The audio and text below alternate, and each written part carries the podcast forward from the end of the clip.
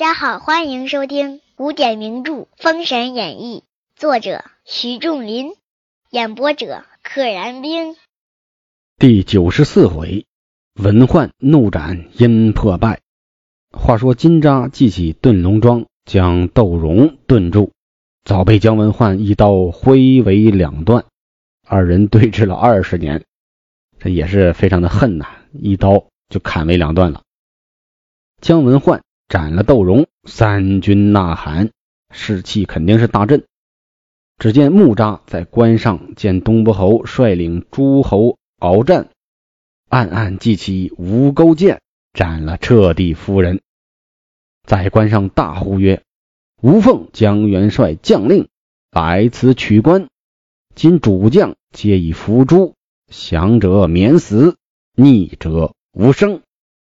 这个彻地夫人出现的其实也没什么必要，就是一个名字，也没有外貌描写，也没做什么行为，直接是被木吒为了陪着木吒演这么一场戏，木吒提手就把他杀了，也没二人争斗一番。然后木吒在城上对着这些守兵讲：“降者免死。”逆者无生，投降的免死，忤逆我们的直接没有生命了。众皆拜伏于地。金吒同东伯侯姜文焕杀至关下，木吒令左右开关迎接。人马进了关，姜文焕查盘府库，安抚百姓，放了被禁马赵。哎，马赵最早是被金吒给囚禁进去的嘛。感谢金木二扎，金吒是一战成名，这一战足足见他的智谋勇气。金吒曰：“贤侯速行，吾等先往孟津报与姜元帅。我俩走得快，我俩赶紧回去。”姜文焕曰：“谨请二位师傅大教。”啊，谨听两位师傅的，您的大的教诲。其实不是听教诲，而是说你说啥我听，就是按您说的办。金木二扎辞了姜文焕，驾土遁往孟津前来。且说金木二扎来至中军，行礼毕，把前世对子牙尽说了一遍。今弟子先来报与元帅，东伯侯大兵随后至矣。大兵肯定走的没那么快嘛。子牙闻说大喜。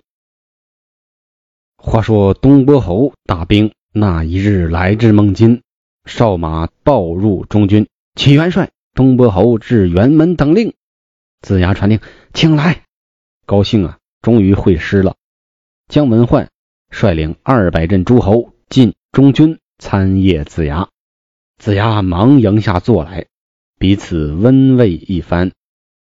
彼时天下诸侯共和人马一百六十万，子牙在孟津祭其宝处旗幡，一声炮响，整人马望朝歌而来。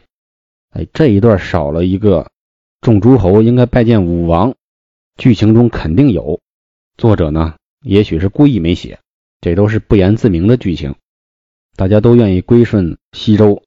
无论如何来了，肯定要见一下武王，拜见一下。哎，子牙肯定是受了武王的授意了。咱们把这个宝出幡举起来，挥师东进。不一日，哨马报入中军，启元帅，人马已至朝歌。子牙传令，安下大营。只见守城军士报入午门，纣王大惊。纣王这是个 脑子有病吧？都到你城下了，你才知道，你不应该早知道吗？袁弘败了之后，你就应该知道这事儿了呀。忙问两班文武曰：“方今天下诸侯会兵于此，众亲有何良策以解此危？有什么好的办法可以解了这个危难呐？有啥办法？”只见中大夫飞廉出班奏曰：“臣闻重赏之下。”必有勇夫，况都城之内环堵百里，其中岂无豪杰之士隐踪避迹于其间者？愿陛下加于重爵重禄，而显荣之，彼必出死力以解此危。这是个老学究，说话咬文嚼字儿。重赏之下必有勇夫，况且呢，我们朝歌城啊，围了一圈啊，有一百里，这个肯定是个夸张的说法，它不可能这么大。但是呢，也表达它确实挺大的。这么多人还没有点豪杰之士，隐踪避迹，就是隐藏踪迹、隐蔽踪迹，在这里边吗？陛下，你许给重爵重禄，就是高的爵位和高的这个俸禄。多给钱给大官儿，这样呢，以彰显他的荣耀。他呀，必定出死力呀，帮咱们解了这个危难。纣王曰：“此言甚是有理。”一面将圣谕张挂榜棚，一面整顿军马。之前不就挂过了吗？现在再挂一遍。且说朝歌城外离三十里地方，有一人姓丁，名策。乃是高明隐士，非常高明的一个隐士，正在家中闲坐。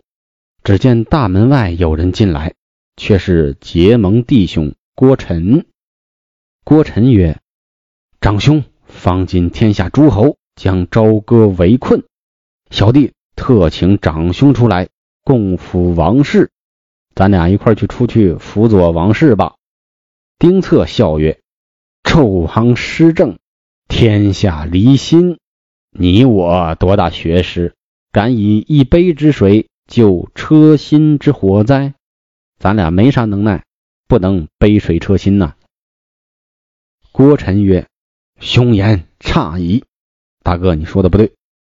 吾辈乃纣王之子民，国存与存，国亡与亡，此正当报效之时，便一死，何惜？”国在人在，国亡人亡，国存与存，意思就是国家存在着，我们跟他一块儿，我和他一块儿存在；国家没了，我和他一块儿死。我们死不足惜，必须得报效。这就是愚忠。天下大事已经这么明显了，你效忠什么呀？效忠？而且纣王对你们的屠戮，你还不恨他吗？这就是古代的这个愚忠啊思想对大家的禁锢，认死理儿。二人正辩论间，忽门外马响，有一大汉进来，有人骑马来了。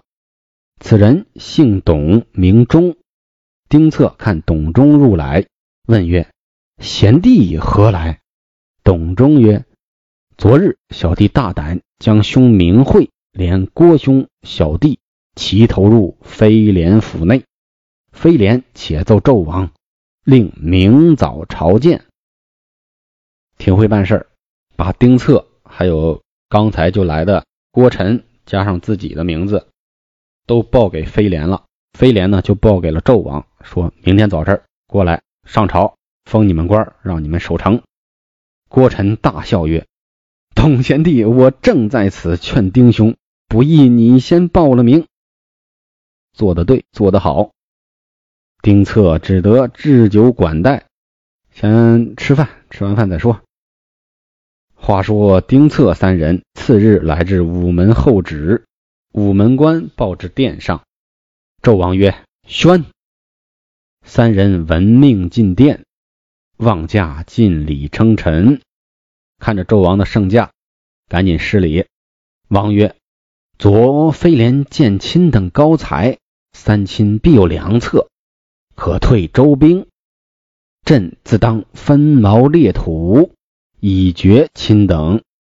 分毛裂土，这个就是一个仪式，代指就是分封你爵位和土地，以爵亲等。爵就是爵位的爵，这是个使动用法，使你等成为侯爵，以爵亲等。丁策奏曰：“我等必尽心报效陛下。”丁策这主意改变的也挺快的，并不坚定啊。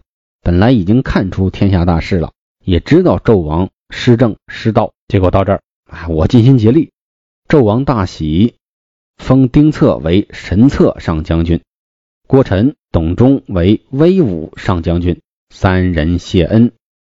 次早参见鲁仁杰，鲁仁杰调人马出朝歌城来。鲁仁杰现在是最高的军事长官了，那么丁策他们呢都跟着他。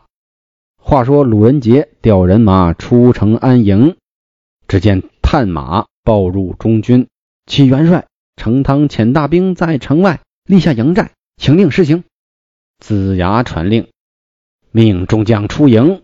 至成汤营前诺战，只见探马报入中军，有周营大队人马讨战。鲁仁杰闻报，亲自领众将出辕门。这一段说的都是废话。这边探马报进来，然后立马安排出营；那边呢又有探马报进来，这是一个事情的两个面。其实只说一遍就可以了，要么说。姜子牙那边，要么说鲁仁杰这边就可以了。